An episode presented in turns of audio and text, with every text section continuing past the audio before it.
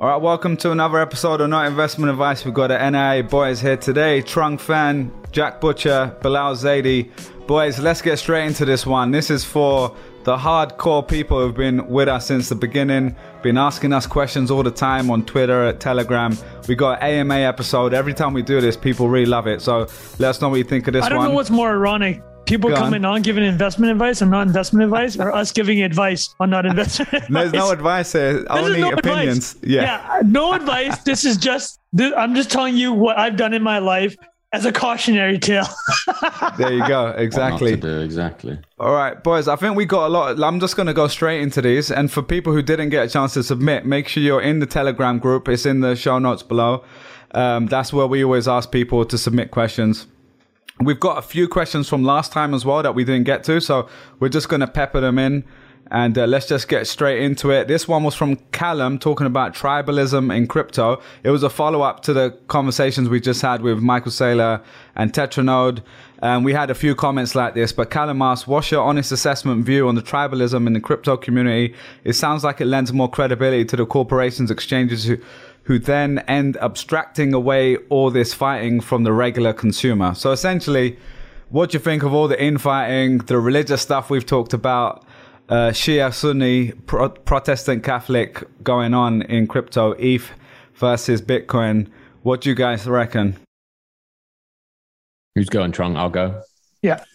Uh, one thing I think it maybe is indicative of, you know, I hate to say the cliche, we're still early, but the uh, any like nascent technology or any nascent idea is like the ideological battleground is the first uh, the first place of conflict, I think, and that's like because all of this stuff is being discussed remotely, globally, on social, like all of the tactics that people use to get your attention in every industry, field, whatever it might be, kind of devolve to not necessarily name calling, but definitely like more uh extreme extremely packaged points of view. Does that make sense? Like th- this the arguments tend to just devolve into and we're kind of I don't even know how much further it can go at this point, but we're we're at what feels like some fairly far ends of the extre- extreme argue, argumentative points, right? Like even the last couple guests we've had on the show have had some pretty uh, aggressive analogies, shall we say, that when we talked about Bitcoin and the like biblical um, similarities in the conception and and uh, participation in the Bitcoin ecosystem. But at the same time, those points have had had to get more and more like controversial to maintain narrative share. I think, and that's like an unfortunate consequence of the internet as the only real field of discussion for this thing. Like an internet native currency asset, blah blah blah, is gonna what's going to come with that now is the way discourse happens on the internet. And if you can't make something controversial enough to get attention, it's worth basically nothing anyway, right? Like unless it's uh unless it's like a commodity that's already been adopted, like to get people to care about something, um, it feels like that's the extreme that's the nature of the the conversation and the mechanics of Twitter in particular that encourages that kind of ridiculousness. And I think we've se- we've like we've proven it out with our last few episodes that like the people that are dominating the narrative in either or any space are the ones that are putting a stake in the ground and saying something very extreme. Yeah. Dude, I uh uh, sorry, I just want to say how much I love Jack bringing up the idea of uh just to keep the narrative attention. Like just if you just to be on the playing field, you just have to go. I mean, it's it's well known in politics, right? Is when you're starting the political journey, you take the most extreme position possible. Like in the United States in the primaries, is because you have to win for your party. But then when you go to the main election and uh, the the field has whittled down, You it can quote unquote you can go back to the middle a bit, right?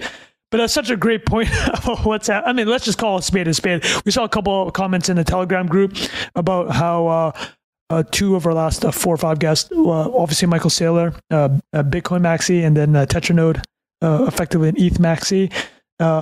We had a couple comments where they weren't super happy with how that kind of turned into basically a lot of mudslinging, right? And um, with what I would say is that yes, there's definitely some mudslinging. Uh, our our intention isn't just to bring people on to sling mud and like, hey, let's hope this gets clipped and uh, it gets thrown on Twitter. Although it did get clipped and Vitalik did a reply, but that wasn't the intention. I think both of those were super long talks. Um, ninety percent of them, outside of kind of these straight up attacks, were like, ah, there's actually some quite insightful and a lot of insightful stuff here. Uh, obviously, gets drowned out a bit by the the. Uh, nah, I, am not even gonna say what was said. If The you listen to the clippable of episodes, yeah, Yeah, you know yeah. what happened. The clippable parts. Um, the last thing I want to say about that was there's this amazing uh, paper about how Twitter changes communication. It's a from a philosopher in Utah. It's a Vietnamese philosopher, actually. I'm really uh, embarrassed that I don't know his name, and I'm too lazy to pull it up now. But uh, his whole point was he basically wrote a paper explaining how Twitter changes the way you communicate. And his thesis is, I mean, we know it changes how we communicate, but he, he actually really framed it in, in, in a very digestible way. He's like, okay, if you go on Rotten Tomatoes, this is what Rotten Tomato does. Uh, for a critic of a film movie, it's either thumbs up or thumbs down, essentially, right? So if and then uh, and the way that's kind of uh, translated into um, the Rotten Tomato scores is if a movie has fifty one percent like positive uh, reviews from uh, the reviewers, that gets like a positive, right? That's like that's not a Rotten Tomato. That's like the that's like the tomato. Um, and what he's saying is Twitter does the same thing in that all the nuance is literally taken out. It's like to the score that you're given is a retweet or a fave, and you're not getting either of those with like well thought out and argued points, right? So uh, it's not just that the content itself, but the other thing that he mentions, and I, I love for you guys to noodle on this actually because we're we're pretty big Twitter users. He says even as a user of Twitter, you're given so few tools to actually express how you feel about a piece of content. So, as an example, a funny meme that you look at for one second and you press the fave button or retweet, all you've expressed is that meme was able to make you laugh for two seconds. But if there's a tweet where you think like a week later, you actually think back to like, damn, that was like super deep. It doesn't reflect like that level of changing your consciousness, right? So the communication that happens is completely You're. Trung, you're talking about the, the threads that say there are 8 billion people in the world and No, they no, no, don't I'm use about oxygen. even, like, they don't use oxygen Yeah. properly and this is how to make no, the most exactly, out of breathing. right? Those things The go super viral, but they give you that they give you that instant hit. Like the Yeah. dopamine hit, right? You feel like you've learned something or, or gotten a useful tool. No, I'm messing re- around, obviously, Yeah, I didn't yeah, realize yeah. you're shit. You're shit posting me right now. But yeah, it, so it flattens the communication for the the content creator and also the content consumer, right? So like, as a consumer of content, you don't even like you're being taken away from trying to find depth in anything because you're getting this instant dopamine hit. So all I'm trying to say about that is Jack brought up a great point. These crypto battles are happening on Twitter. And Twitter naturally flattens out the landscape of what content can be created and also what kind of content appeals to people. And uh, TikTok's doing the same thing, right? It's like people are like, 30, like Bilal's like, if it's not 30 seconds and like tightly cut, I'm not watching it. yeah, yeah, yeah. Man, try watching a movie. Have you watched a movie recently? Oh my- dude. We're going to get onto that. have but you have you tried to watch a movie without looking at your phone? It's impossible. I, I, I went the other day to the park where they did like an outdoor movie, and I kind of knew go, it was like a Disney movie that I knew I didn't want to watch, but I just was being nice. So I, I kind of turned up, and it's to me, it's like if it's not something I really want to watch, it's no point me going because like, my attention span is not gonna handle it. And I put my phone away, and I was like 20 minutes in, I'm like, man, I really, yeah, I'm so bored, and I just had. To, thankfully, it started raining. But um, Trung, I was just going to add to what you said there. I, my opinion on this question to remind people, the question is about tribalism and crypto. My opinion is we've always had tribes. We always will have tribes. It's just more, eh, you know, accentuated now. And we've kind of gone from, especially in the West, we've become probably, you know, the trend has been we've become less religious, but we've, you know, there's plenty of religious people in the States, but, you know, on average, that has become less of a prominent thing. Um, and we've kind of replaced it with like veganism versus keto, you know, uh, CrossFit versus whatever, and and like crypto is the same. It's like Bitcoin crew versus ETH crew, and you know, Yeah. like to to your original point, like my whole intent with anything we put out on the pod is always like most people are pretty much welcome on the show, and even like you, even like specifically with Tetrano when he talked about Pomp, who's you know we know Pomp, is our boy, but like my instinct there was not to like interrupt him and be like, "Hey, man, like that's our friend." It was just like let him talk. It's like it's our platform for us to for him to share his opinion. And like as long as someone's not like extra extra rude, I think he did say something that was a little rude about Pomp, but it's not that crazy. You know, we're all adults. I'm sure if Pomp was there, he would be able to take that and be able to like I was gonna say, respond if in his own anybody can take mudslinging, is like yeah, exactly. he's an But, expert. um, like Paul. and, and so that was kind of my, uh, you know, feeling on that. But like, that's kind of my point. It's like we've always had these things, we've just replaced them with things like that. So even people who are atheists and they're like, "Oh man, I hate when religious people are like this," they don't realize they they're like the crazy Democrat that's only watching Yeah, CNN, wokeism is a or, religion or the in a lot of Fox ways, News right? person who is Yeah. like close the border because of this crazy thing I saw on YouTube or whatever. Um, and my point to all of this is like when you've got a world which is dominated by you know one-liners and the short attention span, which also impacts me. That is what you're going to get. You're going to get the extreme stuff. You're going to have Andrew Tate surfacing on TikTok with crazy one-liners that gets him banned. You know, so that's kind of the stuff which does stand up. But honestly, it's the reason I love long form and podcast is because it's the closest we get to actually have a nuance and a real discussion. So that is why there's one tenth of the audience on podcast.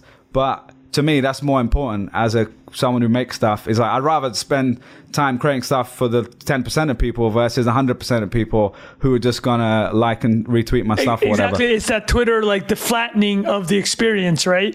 Is Exactly. uh, you're not gonna walk away from, from these uh, Google plugin threads and be like, "Yo, I'm uh, reevaluating my life," but you might listen to a four-hour Rogan podcast and be, like, "Yo, I mean, seriously, that I would actually add that to one of the questions we've got coming up on on uh, books and movies. I'll, I'll add podcasts into that because Okay. I think honestly, there's been Oh, yeah, a few enough. of those. Wait, All so right, quickly, uh, I'm done here, but last thing I'll say, the philosopher's name is C. T. Nguyen, uh, Vietnamese cat. Uh, really, really good philosopher. I, I butchered his uh, his thesis. But it uh, shit, we should just get him on the pod. He was actually on Ezra Klein's pod and crushed it. But Nice. uh, he's Yeah, a we man. should. We should. I was Love just it. going to add one more uh, resource. You know, not investment advice, but you guys ever read the go. Basecamp book on? Uh, Oh, yeah, picking- Rework. Oh, which one? Rework? uh, Or- getting real. Is it called getting Real? I haven't real? read that one. Because he's had a couple, yeah. or it's The- like a the guy- series of blog posts or something, but they have a chapter in it called Pick a Fight. And it's like just the marketing I read it. 101. Yeah, yeah, yeah. It's like choose an enemy and go after them. And that's like, I went to Italy three years ago and went to the Colosseum. And you're standing in there and you're just like, this was full up every day with people. I mean, we've gotten a lot more civilized when you think about it. It's not like people ripping organs out of each other for entertainment. For the It's just part tweeting them instead. just tweeting, yeah, like You're still destroying people's lives, right? Like you can still destroy people's lives via tweet. Yeah, I mean, you're for just sure. not. You do, it looks in a more different civilized. way. Different Yeah, way. in, yeah. yeah, yeah, in a different Wait, way. I but wouldn't hold on. compare it to getting dismembered in a. Uh, No, totally, totally. But I mean, it- the far extreme of uh, of uh, Yeah, I almost extreme, spat my tea out there. Sorry, It's, it's like the I far extreme myself. of social communication does devolve for into. sure, yeah, yeah, yeah. into- I know, try. This is a sensitive topic, Trung. We'll move on. Okay, yeah, let's not dig into it. But the last thing I'll say is that to your point about the Basecamp guys, they did it perfectly With the email thing, right? right? They hit it perfectly. They called out Apple for blocking their email app. They hit the news cycle. I mean, that was just They've done it so many one-on-one. Times. Games did a, a similar thing, right? With uh, Oh, yeah. the App Uh, Store, Epic, Epic, yeah. Epic Games. Sorry, yeah, yeah, yeah. Remember that they're- on they're Basecamp they did um with the Google search as well. They were like, "We're Hmm. having to bid on our own brand term, and this is evil." And like you know, that's a whole hour of discussion there, so we don't need to go down. But Google- it was like so they, Look they at played Bilal. it to As a soon as. Google's evil, it's like, guys, let's not let's not discuss former Google employee Bilal's like, guys, listen, uh, let's not talk about that. Suit Okay. comes on, man. But, Suit think- comes on. but it's people love watching a fight too, right? It's like why people love watching reality TV. Just what like the realer and dirtier and messier and like uglier a situation, you can just be like a voyeur on. Like people are all over that. Or Jack, it's like in a school Twitter playground. in a school playground, do you, both of you remember anytime Fight, fight. there's a fight, yeah, yeah. everyone's like, oh my God, fight. you run yeah. over and you know you're not supposed to, but you're there. That's naturally what happens. Look, okay, So- let me do. I got one last content. adv- Uh, if Jack gave uh, this uh, unsolicited content recommendation, I'm gonna give one too. I want to find it for you guys. There's a clip of Sean Hannity on YouTube. Th- so the actual real life clip is 30 seconds. He brought on a lib and uh, proceeded to tear that individual apart. But somebody did a analysis of the tear part, and they made a 30 second video into like 10 minutes, and they just pointed out like the hundreds of different of ways the Fox News when they bring on an enemy, they just frame it so that person looks so bad, and Sean Hannity just tears them apart, like editing techniques. Uh, we'll put those in the show notes. Yeah, it's wild. It's- I mean, it's uh, not to get too heady, but it's the same idea as like putting on theater, right? It's like it is Yeah. a theatrical performance where you have people sitting there that you know their disposition and you're going to play to that disposition or try and influence their disposition. Right. It is uh, all theater. There we go. All right, boys, I've got to move it on because uh, we got plenty to get through. But a great question from Callum. All right, this one is from Jeff. Jeff asked this a similar question last time we didn't get to, and he asked a revised question now.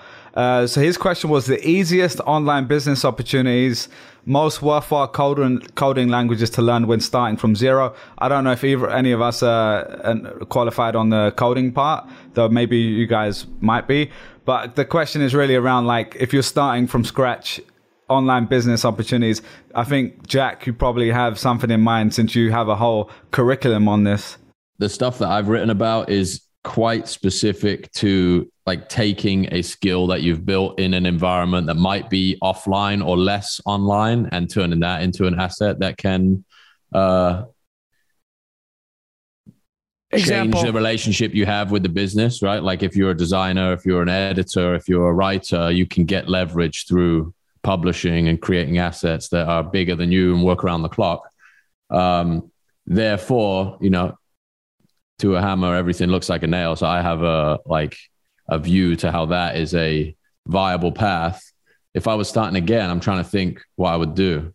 Um, media businesses, I think, are very hard now. Like uh, Trung's probably got a good uh, point of view on this, but like growing a newsletter to a monetizable size, I think is is a real difficult task. Not impossible, but you have to get extremely narrow with your focus.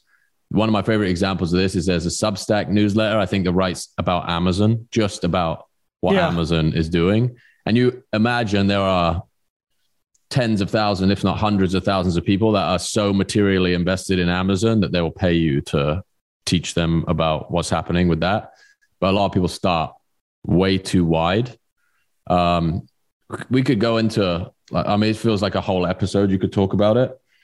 Um, on the on the development side, I think that solidity is not a bad idea right now. Like there is a absolute dearth of talent in that world because of obviously the amount of hype that was created around it last year. But I think there's like a lot of serious and interesting projects that you can get involved in. And there's a lot of companies that are just trying to ups, like just trying to staff that capability, even in an exploratory uh, capacity. So I think if you have a decent, um, if you have a decent working grasp of solidity, there's like plenty of opportunities out there. Um, as for other coding stuff, I think beyond even like learning languages, I think getting really um, competent in a particular tool that has like advantages that span a lot of different opportunities, like a Webflow or a Framer, where you can Yeah, I was gonna say like a no code sort of tool. You mean? yeah, yeah. Like Webflow is is shout out to whoever's building Webflow because they're like they're building some really incredible features into this no code platform where you can build basically anything. You can build an e-commerce website, you can build membership websites, you can build all of these um, things that used to cost. I worked in agency businesses that would charge ten million dollars to build a site that now costs you thirty bucks a month to build. It's just crazy how fast Yeah, that wow. comes up. And like a really focused agency business, I think is still a great opportunity. Like if you can publish a portfolio of work or even go out there and do permissionless projects for things that you're interested in and then take 80% of that work, reskin the last 20% and go out and, and sell that as a service. Use a platform like Twitter to get the attention of people that you want to work with. I still think there's an enormous amount of opportunity out there. It's just what we're seeing now is like people go and try and go mega wide and do the like how to get sleep threads. And and then you're just stuck out there with nothing right? Like you're you may be able to tie that back to something. And in like there are probably a few great examples where that really works. Like say you're selling a mattress or something. I think that makes a lot of sense. And all you talk about is sleep but i think a lot of there's a lot of non-specific just volume and audience building to a point where you know there's not there's not enough of a focus to turn that into something that has like economic Totally. velocity. You get what I Yeah. mean? Like, um, unless you have a really specific, like in that case, I think you'd go with someone who has a really specific personality or t- way of communicating versus somebody could just write viral stuff. But even though that is a skill set that you can sell too, like the ability to help other people understand how to get whatever it is they want to say into the Twitter algorithm and amplify it in a certain way. It's just um, so much of it is like the 10 years of grinding out specific stuff and then finding a little nook and just jamming yourself into that. Um, not the most actionable answer, but I have loads of stuff that you can read for free on Yeah. how to do it. Plug it here, mate. You got. I Plug think people plug already it, know plug by the this URL, point. Dude. Permissionless Apprentice, just Google that. It's first Yeah. result. there we go. Did you One have to pay? Did you have to pay dollar if Google you- for that? No, Jack, did you have to pay there, Google mate. for that? I own that keyword. All right, that was great, Jack. I have some thoughts too, but Trung, anything you want to share? Yeah, I'll do a quick one. Is uh, I I agree with Jack that start like the idea of starting a media, a solo media business. It sounds straightforward enough, right? You have all the tools there, uh, and even the advice of going niche, right? Like this is like we've talked about this before. Just something as simple as let's say you actually have ten years in the plumbing space, and you're like, hey, I want to make plumbing sexy. Throw in some memes. Like that's actually a formula a lot of people are doing, right? They take a B2B business and like, let's just add memes and people want to read me all the time. The only, the two things I will say is this. The first one is if you don't think you can do that for five years, don't do it. Don't start. And the reason is this, and Jack touched on it. It takes a very long time to build things to scale. Like, listen, we know, like our buddy Sean grew his crypto newsletter to six figures, uh, but he's and he's able to put paid behind that because it was in a niche. But having said that, And he had this, he's, they're doing a great job, but they're also starting with him. and he already yeah has a Sean from platform My First himself, Million right? and yeah. Twitter, yeah, he already has a platform. He part, he started from zero, but he's built up Yeah. one step at a time. well, to your point, he actually didn't start from zero because he's already known quantity. No, I mean before Yeah. that he started yeah. from zero. I mean, yeah, like, yeah, yeah. Fair enough. you know fair what I enough. mean? Um, Yeah. But what I'd say is like, so a lot of people kind of like that model where uh, you you go down an industry and you can potentially put paid behind it because you can target people for that industry. Industry Dive, uh, which is, does B two B newsletters, recently sold for five hundred million, uh, but it took them ten years to do it. And uh, and audience building in that kind of that vein is not it's not easy. Who Like bought them, Trung? Do you know? uh, um, a large events business. I forgot the name here. Hold on a second. 500 I'm gonna- million, Oh, that's Informa. Informa. Um, Informa bought them. Informa. Okay, Yeah. oh. So what I'll say is like you can build. I mean, you can even build these solo ones that if you wanted to, you build make job boards and do ads just specific for the indus- industry. But what I'm saying is like if you don't think you can do it for five years, like at a minimum, like you, sh- the, the reality is you, you have to shouldn't really start. enjoy doing Yeah, like it's because you will burn out, right? Like I know a number of Substack newsletters that kind of went down this route. Uh, one was for the renewable industry or uh, clean energy. Uh, I forgot what it was. It was one of the top newsletters actually. And then she wrote in uh, uh, Substack, uh, the writer of it. We should actually post it. She explained why she gave up on it, which is kind of big. She had a lot of paying subscribers, and she's just like, I, I hit a point where I stopped enjoying it, and it, became worse than a job. It was like I dreaded doing it, right? And I'll, I'll give myself as an example. It's like I'm actually I'm to Jack's point about if you're too general, it's like a weakness. It's like I'm I'm fortunately enough I've gone to the scale where being general can work, right? It's like and people are willing to listen to me talk about you- anything. But you're also not general in the way that all your stuff goes through the filter of humor and your writing style. You right, know? right, right. It, it, it's Trung. It, it, the, the the converse is it's it's Trung writing. So it actually is in general. It's one on one, right? It's like if you want to hear my voice, cool. If not, tell me to kick rocks. It's fine, right? But to your point is, I I've been writing for 10 years. Like I wrote a blog six years, seven years ago that nobody read, right? Like I've been doing this nonstop in some capacity for a decade. And for me, it's not even a question. Am I going to be doing something like I'm doing now in the next 10 years? Yes. The answer is 100% yes. So that answers the first part for me is like, if you're not ready to do for five years, like don't even bother, right? And the other thing that's tricky with these niches is if they go out of style, uh, you're also hitching yourself and hoping that whatever industry you marry yourself to can grow and will have exit opportunities. Unless, of course, you believe you can do it forever. And a lot of people don't, right? Who wants to do something unless you're Ben Thompson with Stratechery, but he's gotten so big that and tech's such a big thing that he gets kind of right about anything he wants. But if you're if you're thinking about doing a plumbing newsletter for 20 years, like I don't know, man, it sounds tough. Yeah, and that was great, Trung. I'll just add to that. I would 100% agree that like the, the problem i think this is a good question but it's also difficult to answer without knowing the person and their context oh, yeah, what they like what their skills are. Like that's really the better answer. So like you know the this is just me sharing my opinion based on the little i know about you asking this and trying to make it a broader make it applicable for a broader audience. So I would say if you're, it depends on the sort of person. So if you're the sort of person who just really wants to make money, right? There is a completely different playbook to someone who wants to spend eight hours a day working on something they love or 10 hours a day or whatever it ends up being. And, and that is a key. Like, if you think of this as a decision tree where you go, like, that's a two completely different ends of the spectrum, in my opinion. And like, there, I haven't met many people who truly, truly just stay around forever because the money motivates them. So after a certain point, it becomes very difficult just to keep mo- motivating yourself. Honestly, the two exceptions I would say, like the ones I've spoken to, and I don't know them that well. We all know them as well. Is Sam.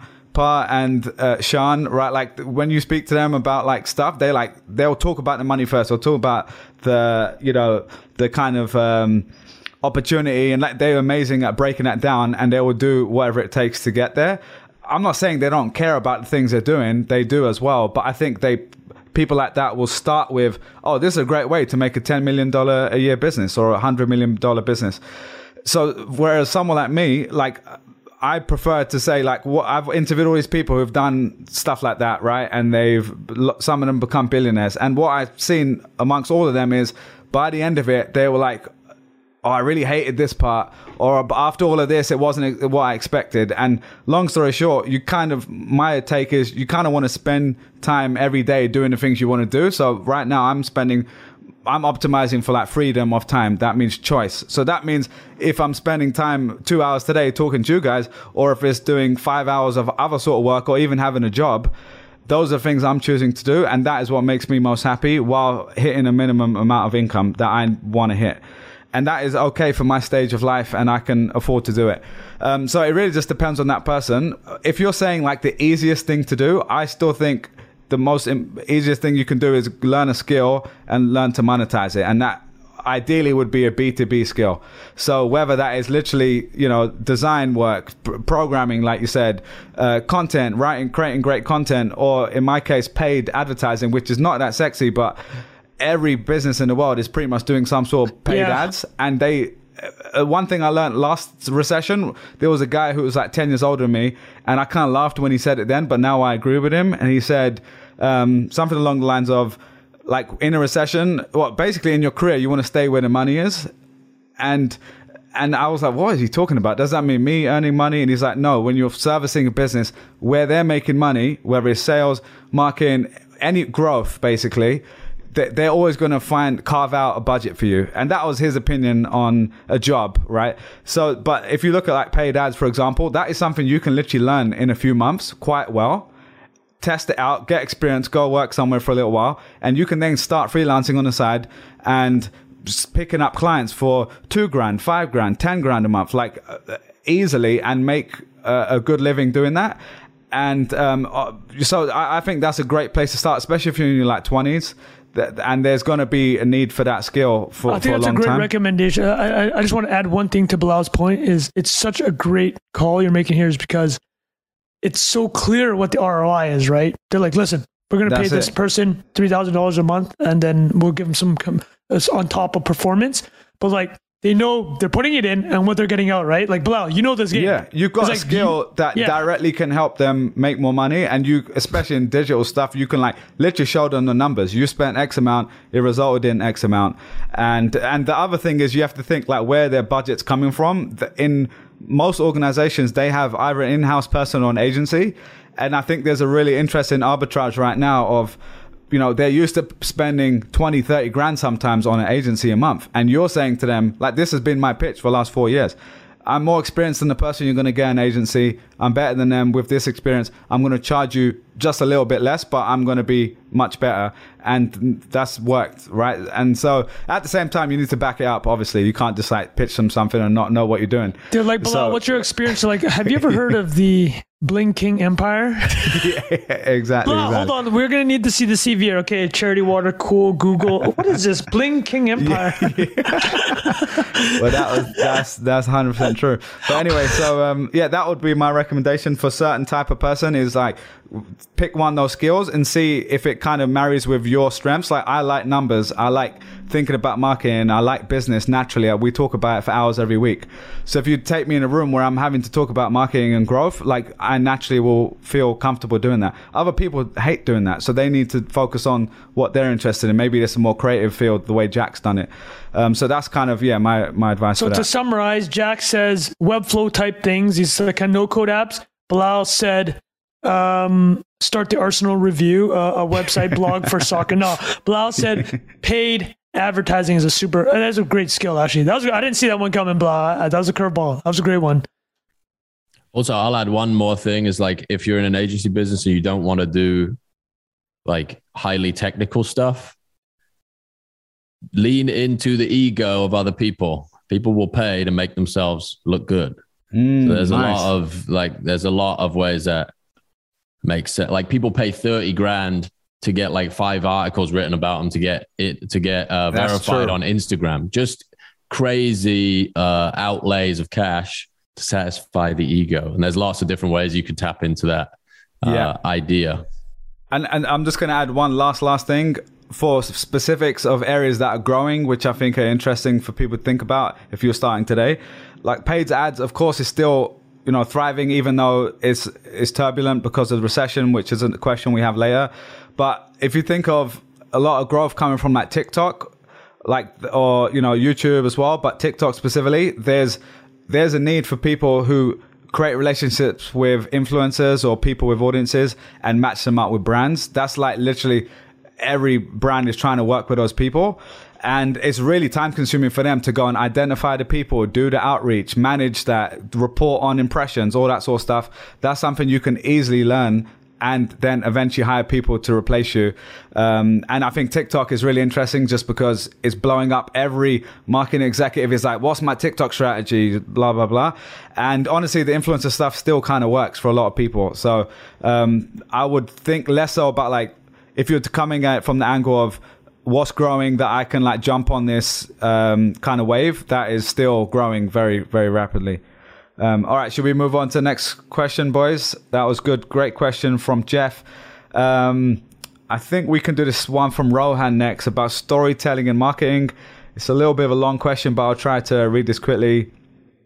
How important of a skill is storytelling and marketing a product to consumers, attracting employees, raising funds, etc.? Two personalities that come to mind who have harnessed this skill to a large extent are Elon Musk and more recently Adam Neumann. However, in my mind, storytelling can only go so far before customers, investors start to see past that. Would love to hear your comments. I think it's in our wheelhouse. I so, think, what I you think guys the reckon? answer is kind of already in the question, right? Yeah. Like storytelling uh, will get you the momentum to start something, and it'll get you uh, people uh, married to your vision. But let's take let's take Elon for example. Uh, he's an incredible storyteller, obviously, in the way he frames. Um, take SpaceX. He wants to, you know, give humans a second planet, right? That's the story. That's the overarching story for SpaceX. Now, if you buy into that story, you're willing to do a lot, right? You're willing to work 100 hours a week. And he does that himself. So he's not asking anybody to do something that he otherwise wouldn't do. Now, I think to Rohan's point, what, where it gets tricky is let's say you woo 100 of the world's top applied engineers to your business. Uh, let's call it making space rockets. and the story was what wooed them, but you weren't doing the second part of that, which is working 100 hours a week, yeah, I think people are going to bounce, right? I think people are not going to believe that you believe the story. So that's a long way of saying if you sell a if you sell something, a company, a product on a story, but you yourself don't believe that story and it's reflected in your actions, I think to his point, everybody will see through that. Investors, customers, uh, employees, and they'll bounce. Yeah, it's um, kind of like what we were just saying. You got to back it up, obviously. Yeah, right? exactly. But, and but like, of and course, like, yeah, go on. Like Elon, he's working 100 hours a week, right? So that's the thing. Um, whereas Adam Neumann, he was selling this vision, but a lot of the reality was that he was kind of just trying to get effing rich and uh, and quote unquote influential without having to pay the dues of what it takes to build a sustainable real estate business, right? Um, I think that was that that's the difference. Jack, any thoughts, mate?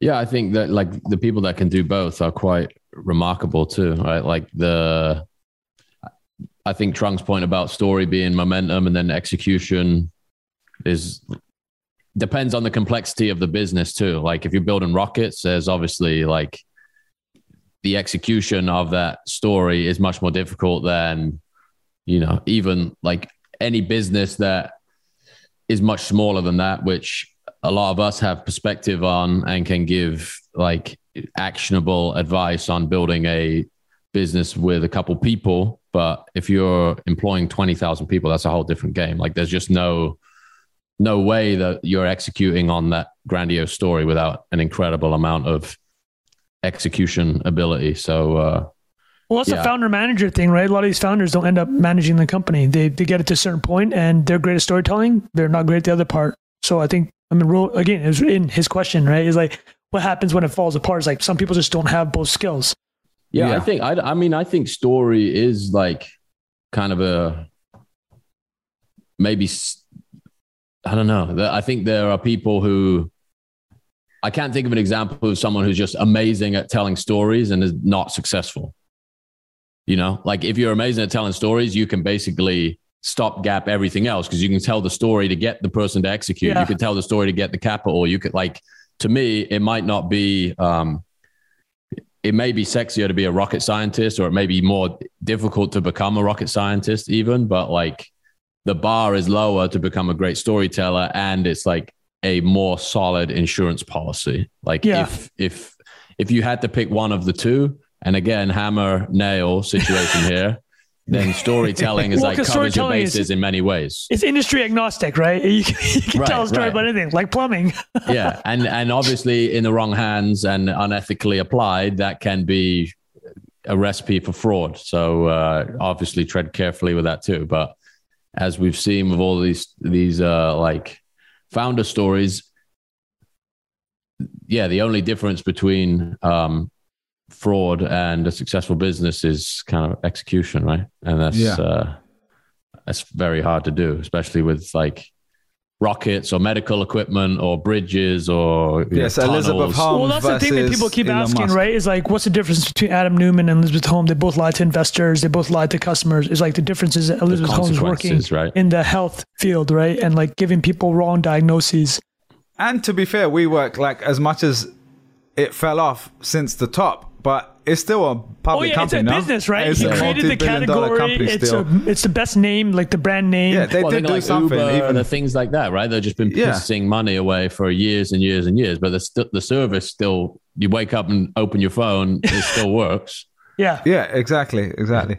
Um, uh, the last thing I'll say, I think you already kind of summarized it, boys, but um, yeah, the way I, I think storytelling is one word, and I think that's a better word to use. But the way I think of it in business specifically is someone creates something, another person or group promotes it and sells it essentially.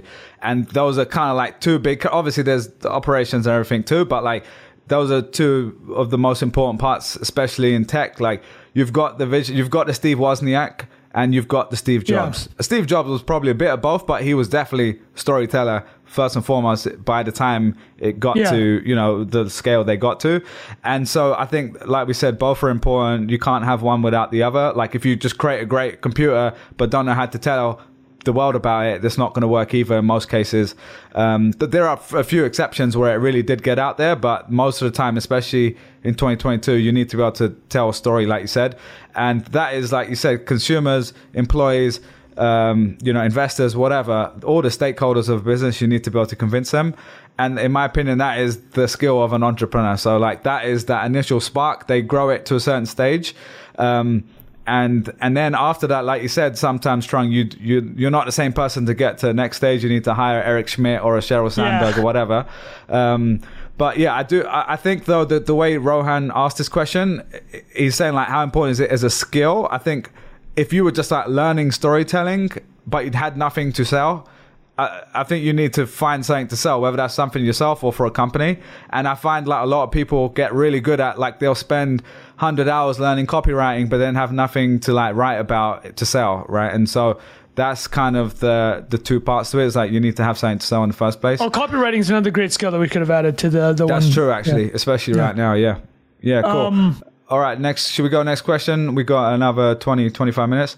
Um, Tyler asked this: the next trillion dollar company update in 2021, you guys had a discussion about a next trillion dollar company and mentioned Square, Stripe, and others. I think Coinbase 20- was in there too. We we oh, yeah. Square, Stripe, Coinbase, and Shopify. I think we were yeah. Well, we were trying to like discuss. No, the same three, based like, on like in the hundred billion range. Yeah, which Just one's a, hitting next? Guys, here, hold on. Full disclaimer here there were parameters of why we did those uh, those guesstimates. But still, I mean, I would still put Stripe and Square in that box, right? Like, well, the question, yeah, just to clarify, now. the question people don't know is how was 2022 shifted those those expectations given the macro climate and re you know pricing of everything? I don't. You know what? I'll say it hasn't because the expectations it take those things a decade to get there, right? Yeah, fair. And what what I means it hasn't is what was the thesis behind why we thought Square and Stripe would become trillion dollar companies. It's because 90% of the economy is still real world, right? It's not all e-commerce yet. It's not all digital. And as soon as that gets to 40, 50%, if it does, I'd expect that that's a very reasonable assumption to make. When that's it does. Yeah, when it does, I mean, they're start they're going to be taking a rip off that business and they're facilitating that business. Then yeah, it's still in the playbook. So I, I definitely keep uh, uh, Square and Stripe or Block as it's called, Block and Stripe there. Um, Shopify, I'm a little bit concerned actually.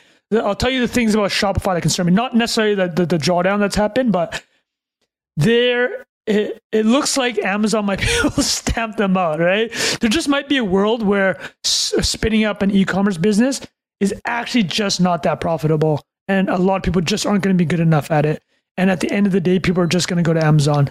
Because if you actually look at the DTC space, you can make a pretty credible argument that there hasn't actually been a great like uh, sustainable DTC company. Like all, the, all these ones that went public at a large scale, at yeah, large scale, they've all lost I'd money. say like the medium, the smaller ones. Yeah, the the, the, the thing the is like you can have though. like a bricks and mortars with online presence, but at the end of the day, is like I mean, Jack runs a Shopify business, the, uh, a digital one, but like if you ran a brick and mortar one or you had the ships, like that's a lot of stuff to deal with. And like how many are actually profitable, especially after the Facebook ads business got completely demolished? I mean, that was a big part of Shopify getting destroyed, right? You could used to be able to target profitably on Facebook and acquire customers. Now you can't. Facebook's rebuilding that business. They're just going to take them a long time to do it. But yeah, I mean, there's a oh, world. Sorry, just clear, I wouldn't say you can't completely, but it's become harder. Oh yeah, it's, sure. it's, yeah, it's yeah. more expensive. It's harder. Yeah, more it's more expensive. expensive. You can't target as well. But Which, you're right, if you're running a Shopify High business, you have thin margins. Yeah. That's true. If you've got the right people on your team, then I you love know. the what's Trung's like Trung. You're sorry, Trung. I do paid ad here, man, and uh, I can tell you right now, I can offer you for a little bit less money but better performance. exactly. So, um, what say. So, the last thought I had about that is there's a chance that Shopify might just get acquired before can you get to a trillion, right? Or 500 mm, billion. Like Google or Facebook, it makes sense for them to acquire Shopify. Um, and then the one, the last one I'll throw in there uh, before you guys, uh, uh, sorry for hijacking this one, but uh, I think SpaceX easily will be a trillion dollar business. Uh, bits, I mean, atoms is, was we alluded to just on the last question, is the hardest shit in the world.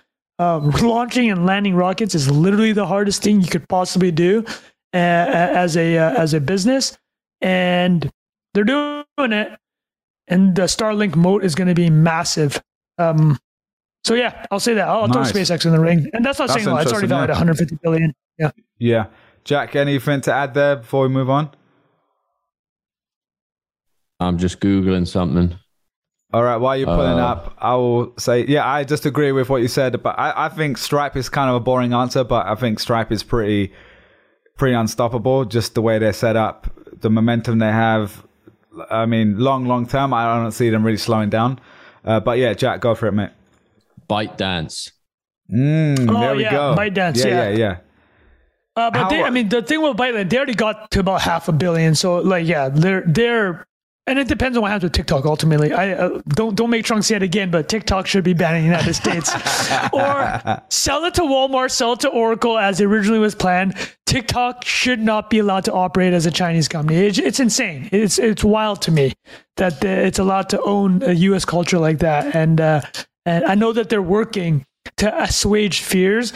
But man, got to do what you got to do, right? Uh, the United States is uh, is a republic, uh, has its own territories, and tit for tat, right? If you're going to ban everything in China, it makes sense uh, uh, in a way legally. If you got to do it through courts, Yeah. to do the same. Fair enough. Um, all right, boys. So we move on because we've got quite a few more to get through as much as we can here. Um, this one was from last time. i let's see if you guys want to answer it. Enigma operator said, "What are your physical routines? Do you take any supplements? How do you cope with stress or anxiety? You guys up for talking about it? Yeah, Just Red Bull in it for you, Trung. Here we go. I'll do it quick. Is like I, I drink a lot of caffeine, and uh, uh, drink a lot That of helps caffeine. your stress and Yeah. anxiety. no, because I'm tired in the mornings. Uh, I, I've been drinking way too much alcohol this summer. Um, alcohol really messes up my sleep. Uh, I think I'm probably going to go sober until next summer. It just does not work for my sleep. Um, uh, that those are the two main things. N- nothing Nice. complicated. Drink a lot of water, do caffeine in the morning, and try to skip alcohol. That's that would be optimal for me. Jack, what about you, mate? I know you got your PT sessions going. I'm going. back in it. Yeah, four four days a week. I'm training now Killing it. and trying to get my uh, trying to get my macros right. So I did like a nutrition, did this nutritionist thing a few years ago, and had a very um, militant macro situation, weighing What was, food. that? what was it Oh, like? you were if you you- doing the Wayne food stuff. Mhm. I'm doing son. it right now. We'll talk about it in a sec. God but damn. Go on, tell me what was Let's the broccoli, what, what was boys. the breakdown? uh, was it like Uh, roughly uh, at the end of it, I was eating like 210 grams of protein a day, Jeez. That's a 75 grams of fat, killing it? 170 Wow. car- grams of carbs. Yeah, so it's like 3,000 calories or something. Dude, that's a lot of When- protein. when you're training. And you were putting hard. on weight. You were trying to grow, right? You're trying to put on muscle. Yeah, Yeah. Okay. yeah, yeah, yeah. Uh, and th- and that, like before that, you do an elimination thing, 1,500 calories, like on a list of like approved non-inflammation foods. And so the stuff work. It, like it works amazingly well, but it's like it has stick to. lifestyle and social implications. So I'm trying to get back to a uh, more moderate version of that where I know it, I stick to it. If I, you know, people are visiting or a couple nights a You month, you go out and have a little, you know. On the lash, a couple rowdy. shandies. Exactly, mate. but you, the baseline is kind of set now. So try and do that. And then uh, I actually got the whoop. Oh thing. yeah, yeah, yeah. we Uh, got that sent. and uh, I love it, but it's also like it's also like a huge mental Mental imposition, when it right? says like, "Hey, by the way, you're feeling like shit today. Don't forget that." Sometimes it's like, uh, yeah, you're like, oh, I was about to go no, hard but right use now. as an Yeah. excuse is like, uh, sorry, I can't, uh, can't take the kid uh, anywhere today. Got to stay home and meditate I'm on, for I'm on thirty-nine percent recovery today. Celia, yeah, I need yeah. to meditate for the next five hours. Uh, Whoop told me. yeah, I'm getting eight hours of sleep, boys. Oh, that- I mean, everything's that- good. This is the thing. It's not complicated, right? Cut alcohol and get eight hours of sleep. That solves like ninety percent of the That's problems. 90%. for a You're right. thread, boys. That's Yeah, time, to time for thread. a thread, right? Don't All right. drink 15 pints a week and go to bed on time. That definitely helps. Have you, you guys, you got the whoop? I've used the Oura Ring. I do use the Oura Ring. Like, it really crushes you. You'll see the impact of drinking on that. Like, it's you'll be uh, One beer or two resting beers. heart rate is you, yeah. elevated all night. It's not not the best. Uh, I've got the, say, the bed cooler too. oh, the what is that? The Ooler. Oh, the Oh, Hula. Hula. The okay, eight okay. sleep, I think it's the same thing. The same It's sort eight of sleep. thing. Yeah, yeah, yeah, yeah. I had the I had that guy on Create Lab. If anyone's interested, you can listen to uh, how it works, how it regulates the sleep through temperature. But And that's um, good too. Boys, I'll say mine really quickly. If you finish yours, Jack. Did you finish yours? All right, cool. Yeah, so mine is basically the summary is after COVID, I went way off the wagon for a long, long time. Was going too hard. You know me, I'm pretty all or nothing sort of person. So I'm doing the complete opposite right now. I'm like two months into like way, you know, cleaning everything up. Pretty much just drinking water mostly. Um, apart from when Trung and I got to Oh catch yeah, up let's talk about for- that after you finish your story. but yeah, uh, so yeah, similar. But I mean, the four pillars are basically like you know sleep, food, nutrition, movement, and stress. And so the first three, I, I think my stress levels are pretty good already. Um, I've injured my knee and my ankles, Shit. and so I'm like limited and like I can't lift weights as much as I'd like to right now. But I've basically doing what I can. So I'm like playing tennis now. I've started playing this game called Padel, which is like tennis and squash put together, which is sick. Um, and I'm, yeah, I'm eating super clean right now, like 17, 1800 calories a day. Uh, I put everything in MyFitnessPal. Uh, yeah, I've cut like 12 pounds in weight right now. I'm going Nice, probably way, way more than that. Probably need another like 20 because I'm was way off the off the bandwagon. So I need to cut and then build up muscle again. But um, yeah, that's the, the kind of phase I'm in right now. So it's honestly the big thing for me personally. I've done this a few times before, but a lot of people like overcomplicate, like you said. But sometimes like the simple part sometimes isn't enough either. So, for example, if you're trying to cut weight, like a lot of people be like, "Oh, calories in, calories out. That's all that matters." And to a certain extent, is still very important. But for a lot of people, you, if you're going from like not the best lifestyle to that, you, it's too hard to do. You can't just go to 1700 calories, right? So you you kind of need to learn a bit more about like food and how it impacts you hormone hormonally appetite wise etc so the summary is after hundreds of hours of listening and learning about this stuff is just eat great protein eat vegetables most of your meals eggs good quality protein. And honestly that for most people is probably going to work pretty well. And um drink lots of water, you know, and get to sleep, like you said. So that's kind of the summary. But it really, like, I'm literally doing extreme stuff. Like, I'm wearing a continuous glucose monitor. I'm doing the Oura ring. I'm like putting everything in MyFitnessPal. I've got like everything just because I like to geek out over it, and it helps me. But for most people, they don't need to do that. So that's kind of my my situation right now. Trying to play kettlebells tennis. are great. Kettlebells, the move. you're Kettlebells right. are good. We know Jack's got a couple there, and he He's has got to a couple, yeah. always mixing and matching where the uh, the seed phrase is, which ones. Exactly. Yeah, so no one knows. Split one side each. All right. Um, next question. I know Trung was excited to share this. This is from Max Widmer. I don't know if I'm saying your surname. The correctly, Widmer Max. brothers. Shout Widmer out brothers. Nick I was and- going to say. Nick and These Max. guys are NI legends. Uh, we've spoken to them in the DMs and stuff. Uh, Max asked, "What is the most impactful book you've each read, fiction or non-fiction? All-time favorite movie?" And I'm gonna throw in the podcast since we were talking about earlier. Oh, great question. Frank, Mr. Great Reader. question. I feel like you got a few for us. You know you what? want I'm not, first? I'm not gonna bombard people with recommendations. So my favorite writer is Christopher Hitchens. Um, uh, British uh, writer. Um, you guys know Christopher Hitchens, yeah? He's very yeah, well. ledge. Probably 10, 15 years ago is way more well known. He's uh, probably head of the uh, the atheist movement, but it's not the atheism stuff that, that that interests me. It's more like guys just he is an incredible writer. He's like the type of writer where you're like, oh, you're reading you're like this guy's so fucking good, and uh, this is like the north star where you want to accomplish um, as uh, as somebody that wants to work in media. But like this, I mean, Christopher Hitchens like visited North Korea. He went to Iran. He went to Iraq. Like he was on the ground. Uh, for one article for Vanity Fair, he wanted to see what it felt to get waterboarded. So a, a CIA agent, literally, uh, he asked the CIA agent, "Is like, don't tell me when you're going to abduct me, abduct me, like on the street. Like, give me the treatment." So like, randomly was abducted from the street one day. Given the full waterboard treatment just to see how bad it was. It's like, yeah, it was really fucking bad. But like, uh, he's just an amazing writer, an amazing uh, logical thinker, and uh, uh, he covers the breadth of his work is astounding. So the one book I'll say that was all preamble to say, um, read his biography, Hitch Twenty Two, uh, and the other one I'd recommend is his collection of essays. Arguably is the name of it. Uh, and the reason I say that is he teaches you about history, but just like like if you want to know the gold standard of what it's like to do nonfiction writing as an essayist, uh, he is that. And I mean, probably our generation's Orwell in that sense. And the last thing I'll say about his writing is, uh, oh, I totally forgot what I was gonna say. I love Christopher Hitchens. Oh, this is what I was gonna say. Sam Harris. Um, um, I know Sam Harris is going through some uh, some issues right now.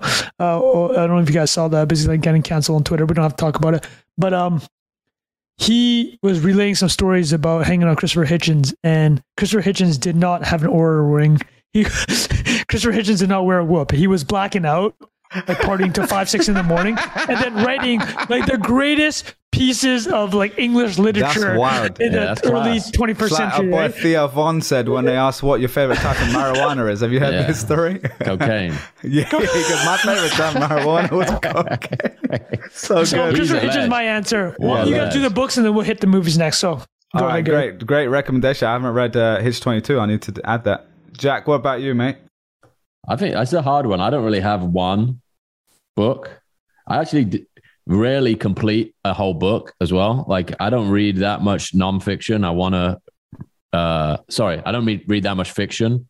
That's a uh, aspiration of mine to work that into the routine more. I think it's good for your imagination and vocabulary and all those good things. Um, Turns your brain of- off at night in a good way. Yeah, yeah, yeah. Get you get you thinking about other stuff. So I'm gonna u- do a um a book that influenced me the most, but before it was written by our friend Eric Jorgenson, Almanack Nice. of Naval.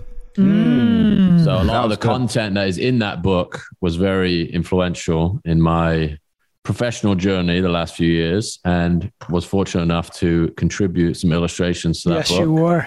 Incredible. So if any, if nobody's read that, it's free too. You can get it on, uh, I think it's navalmanack.com. You can download What's in it. it? Jack, tell the people what's in it.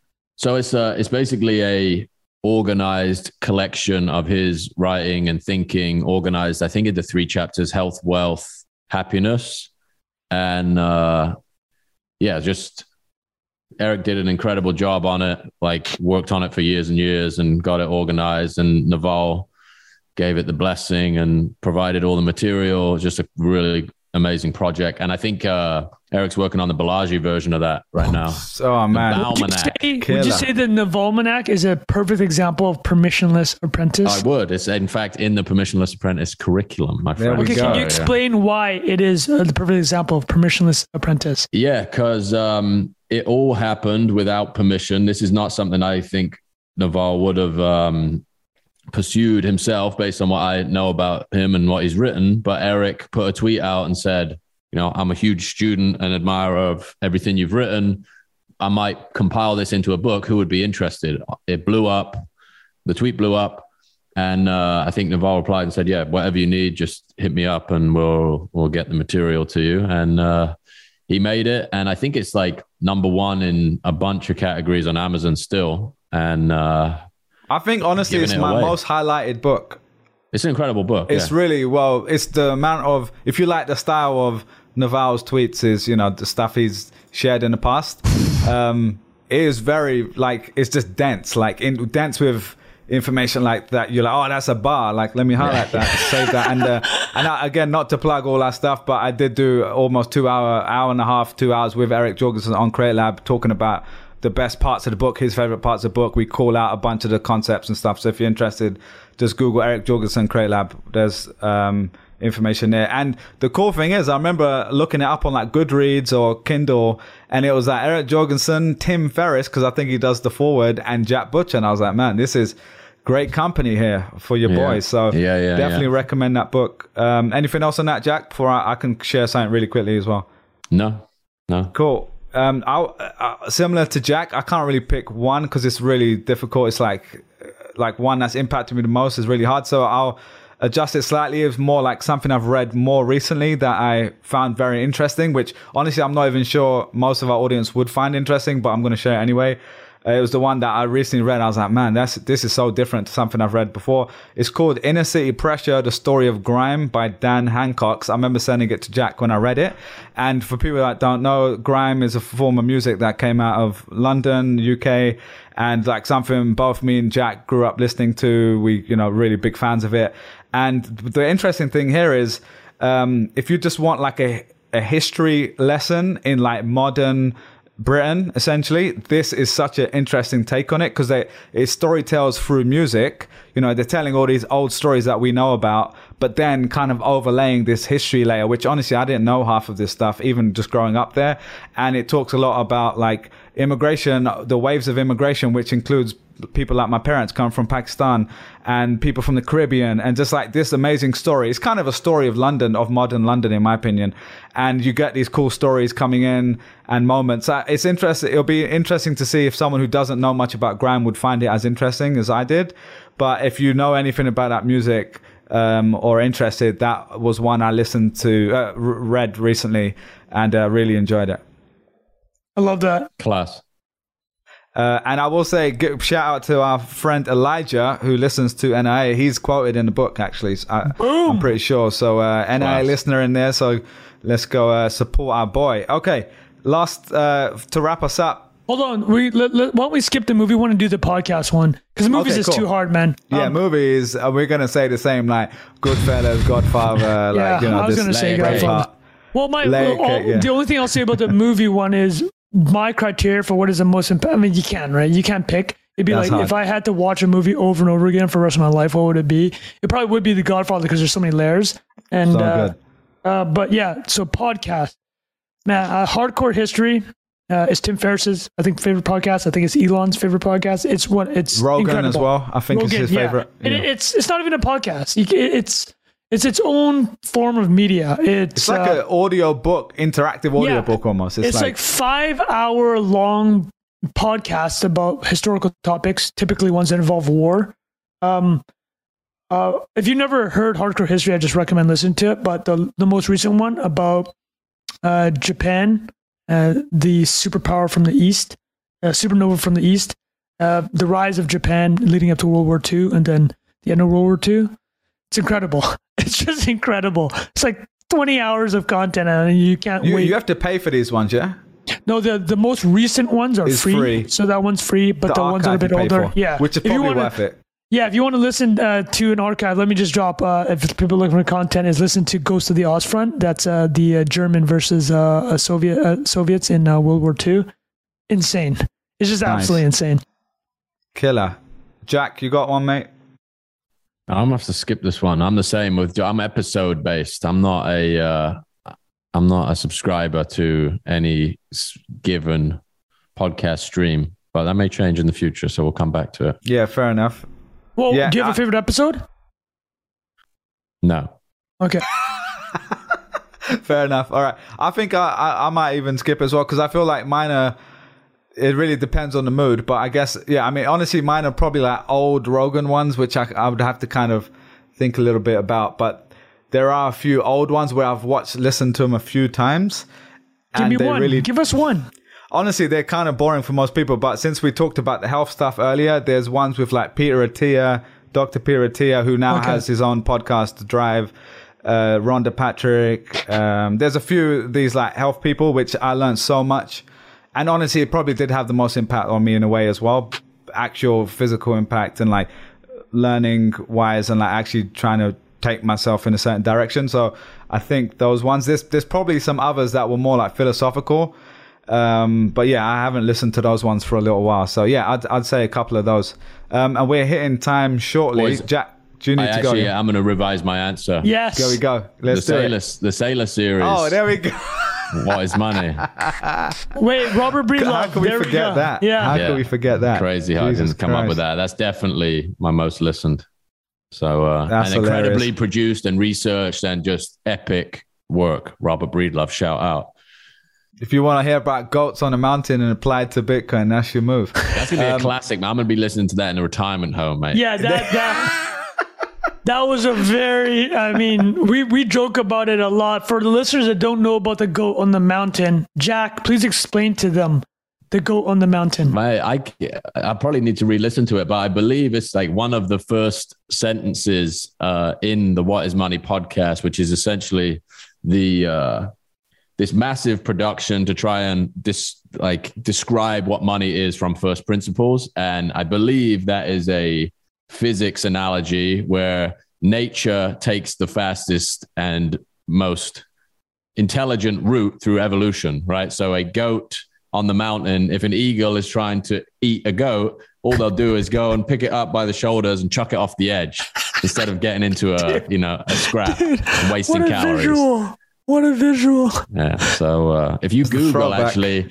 goat mountain Listen, goat I don't eagle want to or get something, clipped. People clipping me and throwing on Twitter, be like, listen, Trung's like at Glee at a goat getting thrown off the mountain. I'm laughing that the explanation for why Bitcoin will become a hundred trillion dollar asset starts with a goat on a mountain. we got to go back that far to get Well, actually, we you guys will laugh. You guys remember when our boy Packy was getting dragged on Twitter uh, over his uh, thoughts about mortgages on the blockchain? I texted him. I'm like, Packy, you made the biggest mistake of anybody in content. If you're talking about crypto, you have to start with goats on the mountain. you can't get dragged You into can't the be trying to weeds on talk this. real sense. You, You can't, can't get dragged logic. into the weeds on this, buddy. Goats on the mountain, 50,000 foot level, storytelling. Let's go back to it. There we go. So, Um, anyways, Jack, do you need to bounce now? Yeah. How you doing for time? But yeah, yeah, I'm gonna shoot, boys. Uh, Thanks for. All right. Uh, That Good good. Do we do we have Trung, any good got- questions? I got one or two just for you, actually. That we can, if Okay, you've got let's- five let's- minutes, we can yeah, keep let's just do Trunks without Stunner. Jack. But fan zone. Yeah, we'll finish it off without you, uh, Jack. Thanks for. We do know how much I love mate. talking. Yeah, there we go. So just a couple more. So this one was quite a funny one from Logan, but I think it's actually an interesting question because a lot of people ask this. Um, Logan said, "Personal question for Trung: Was your MBA worth it? Would you do it again? Slash, Ooh. recommend doing an MBA to others? I have some thoughts too, but it's to you, so you hit it. I would not do my MBA again. Um, the like the criteria for doing an MBA should be: Are you getting into top fifteen or twenty school? I think that's it. Um, otherwise, it, it And also even then, do you still? It still depends, no? Or you say if you can get in top I twenty, mean, it's if, you, if you can get in top ten school, it's probably worth it. Uh, even What if uh, you already went to a top ten school for undergrad? okay, still I think think, it adds I a lot of value? what Bilal is pointing out here is that okay, fully contextual, right? You're making a great point. So let me explain why I did my MBA. All right, uh, I did my MBA because I lived in Vietnam for five years, getting hammered and doing nothing with my life. And I, I made my uh, now wife leave a very cushy, high paying corporate job in Southeast Asia to move to a continent she did not know anyone. And I'm like, okay, I'm gonna have to do some proper corporate laddering to make her like a, a, a sacrifice here worth it. So I had two options: was go where I had like my time in Southeast Asia was not worth very much to North America, right? Um, so I'm like, okay, if I get an MBA, that'll probably be the easiest route to reintegrate into North American society, uh, corporate wise. Uh, I, I hadn't discovered Twitter by then, so if I had, What it'd be a totally different for- game. to contextualize? 2014. Yeah, so it's still a different world. So yeah, if, if I was if I was hitting Twitter in 2014 and doing what I do now, it'd be game over. But I didn't because I don't have the foresight. So that was my reason to do the MBA. So looking back, I wouldn't do it because I don't I didn't need it right in in any capacity what I'm doing now. But that's obviously hindsight's 2020. Would so it's all contextual. It's like what's the reason you're doing the MBA, right? If it if it's a top 10 school, I, I would say it's probably worth it, even if you have uh, the brand name undergrad, Bilal, to answer your question, uh, because those schools are just, I mean, the opportunity set and the network is insane. So if you can get in the top 10, it's probably worth it. Uh, otherwise, uh, you're going to have to start these other considerations that we have is like, what do you actually want to do? Could you build your brand separate from the school? It might take a little bit longer, but then you'll save yourself $300,000 opportunity Yeah. cost if you're going to a US school. So, what I would say is the the need to do it is probably less now because you can make yourself a commodity in the job market if that's what you want to do. Um, those avenues are all available, and the opportunity cost is just so massive. It's just such a like take the Yeah. in the states, right? Particularly the states, a top 20 to 30 school in the states. That's going to cost you, including tuition, four two, hundred grand. grand or Yeah. four hundred grand. Yeah, and uh, and they tell you that oh you'll make that over the earning of your life, but it's like well actually, going back to what we spoke about earlier, can you build your own brand without it? And in that case, no, it wouldn't be worth it, Yeah. and uh, that's what I would say. So, and I think that's perfectly put. I would say, just personally, because I did business and st- I went to a business school undergrad basically, and a lot of my friends ended up going and doing MBAs and stuff. And I know people from Google and other worlds that have done you know this a lot and even in my old team ago in my team i helped to, to, you know with a recommendation all that sort of stuff for it so know a little bit about the process and the cost and the considerations my personal opinion is if you want to start a company I don't think it's something I would personally recommend with that lens, which is something I always think about. It doesn't mean you can't go to Wharton and start Warby Parker like those guys did, Yeah, or whatever. Or Stanford. HBS, right? Or ton- but those are, but that's like the top, top, top. and even tier, then, right? it's a small percentage of the people, right? Like they they're all successful people on paper, depending on what you count as success. But I'm saying specifically, if you're someone who wants to start a company, honestly, with a new environment too, when you're doing it in the 2010s, you went to Stanford. Is a little bit different. It- You're still going to be fine, but Yeah. if you do a Stanford MBA and you've got like a good background before, and you go to raise money in Silicon Valley, yeah, you you got a decent chance of being able to get to that next round and surviving. Whereas I think the environment's a little bit different now. But specifically, if you're in consulting, you know, investment banking or Finance, some sort of banking, finance, even accountancy, stuff like that. th- That yeah, plenty reason if you to want do to be it. a corporate guy, do that. If Exactly, it's to be- corporate. Yeah. yeah, and there's nothing wrong with that. Like Yeah, you're gonna make with that. money, you're gonna rise up the ranks. Uh, one of my friends um, was an interesting example where he worked at Google with me for a while, worked in media before that, wanted a change, didn't really know what to do, and he did that. He went for two years and ended up joining the NBA, like basketball, right? Awesome. And he went as a you know, more senior, and that was quite a cool move. Though he got there for a year and was like, "Man, this is so slow," and ended up at Facebook anyway, kind of in a role he probably could have got anyway, to be honest. And I've seen that quite, which again, like he's fine, he's he earns It's plenty all of money. dependent. That's the It's answer. all dependent. Oh, Yeah, it's the all dependent. Oh, I'm Yeah. just giving again. I would But not do the, it again. the summary is if you want to do corporate, you want to stay in big companies. 100% it can help you but i don't think you need to do it to get to that stage nowadays. If you if you're someone who's really interested in like startups and smaller stuff i mostly think it's not in your favor i think you people respect there's someone who's hired people from with mbas too it wasn't something that stood out on the page to me right. i was like oh that's cool you're smart but like what else did you do so that other stuff was more important Did to me you have a blog about English football teams? yeah, no. One there's actually one guy that went to Cornell. I, I think uh, Cornell, and I hired him, and he had a blog. He had like these side projects. Amazing. Which seriously, I was very interested in side that. projects is more interesting than MBA, to be honest. Right? It Yeah. shows that you're a self-starter and Initiative. like. And you're like, you actually care about stuff, right? Like, get an MBA. It's like, do you actually care about what you're being taught in an MBA program? It's like, no, not really, right? yeah, exactly. Like, do I care about portfolio theory? I don't. That's the answer. It's a rhetorical Yeah. question. Um, 100%. All right, we could probably wrap it up, but the last question, since we didn't get to ask Jack this, but this was since last time, we got asked about barbecue. Dustin said, What type of barbecue do you like? Jack is in barbecue country. Maybe we can ask him next time. I don't know if you have an answer to this. Dude, I this gotta is a say, I one actually to had, finish I had this conversation with the missus. Asian barbecue is very underrated. Woo, yeah, The- that's true. The Korean barbecue game, Oh. fresh. The Japanese barbecue Japanese. game, fresh. Love and it. you know them Filipinos will roll 30 deep to the park and be cooking up something in the Dude, that's a new literally in Vancouver. You go to any park. Oh my god, there's gonna the be a congregation of dozens of Filipinos making some delicious, delicious barbecue. I Um, agree. That's probably not the barbecue answer people are looking for, but And you can't really buy it in the store. There's not. Well, you can do the Korean Yeah, Korean H Mart Japanese. has all the uh, pre-marinated stuff, right? But like, man, if you're talking about barbecue, barbecue, yeah, like stuff down south, you can't lose, right? yeah, it's I will say the Asian stuff, and this isn't surprising, it's much lighter. Like you won't leave an Asian barbecue being like, oh, Yeah, yeah, it's not the same. Yeah, no, I mean, if you're in New York, like if you go up to Koreatown, there's a place in East Village I used to go that was a block from me, uh, called Yakiniku West, which I think Oh, I sent you a picture. That is like the real, like, I mean, they I, they changed it. You used to go, you used to go and take your shoes off and go and sit down and like get this really cool experience as well. But now they just turned it into a normal listen, restaurant. But any restaurant that has a heating element at the table, I fuck with that. Like, Yeah, if you got a heating they got element at intestines the, on the Bro. on the menu.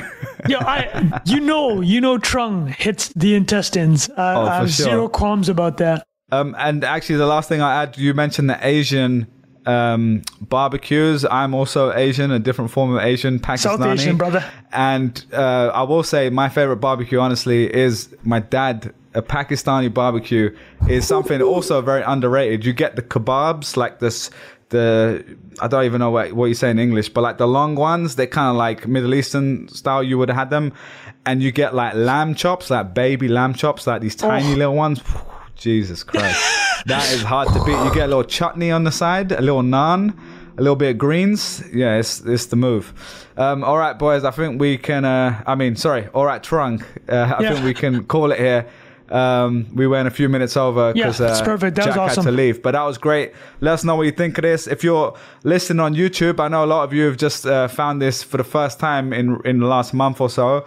Um, check out some of our archives. We've got lots and lots of cool conversations. We've got two, three other AMAs like this as well. And uh, if you prefer to listen, like most people do, you can go on Spotify, Apple, any podcast app.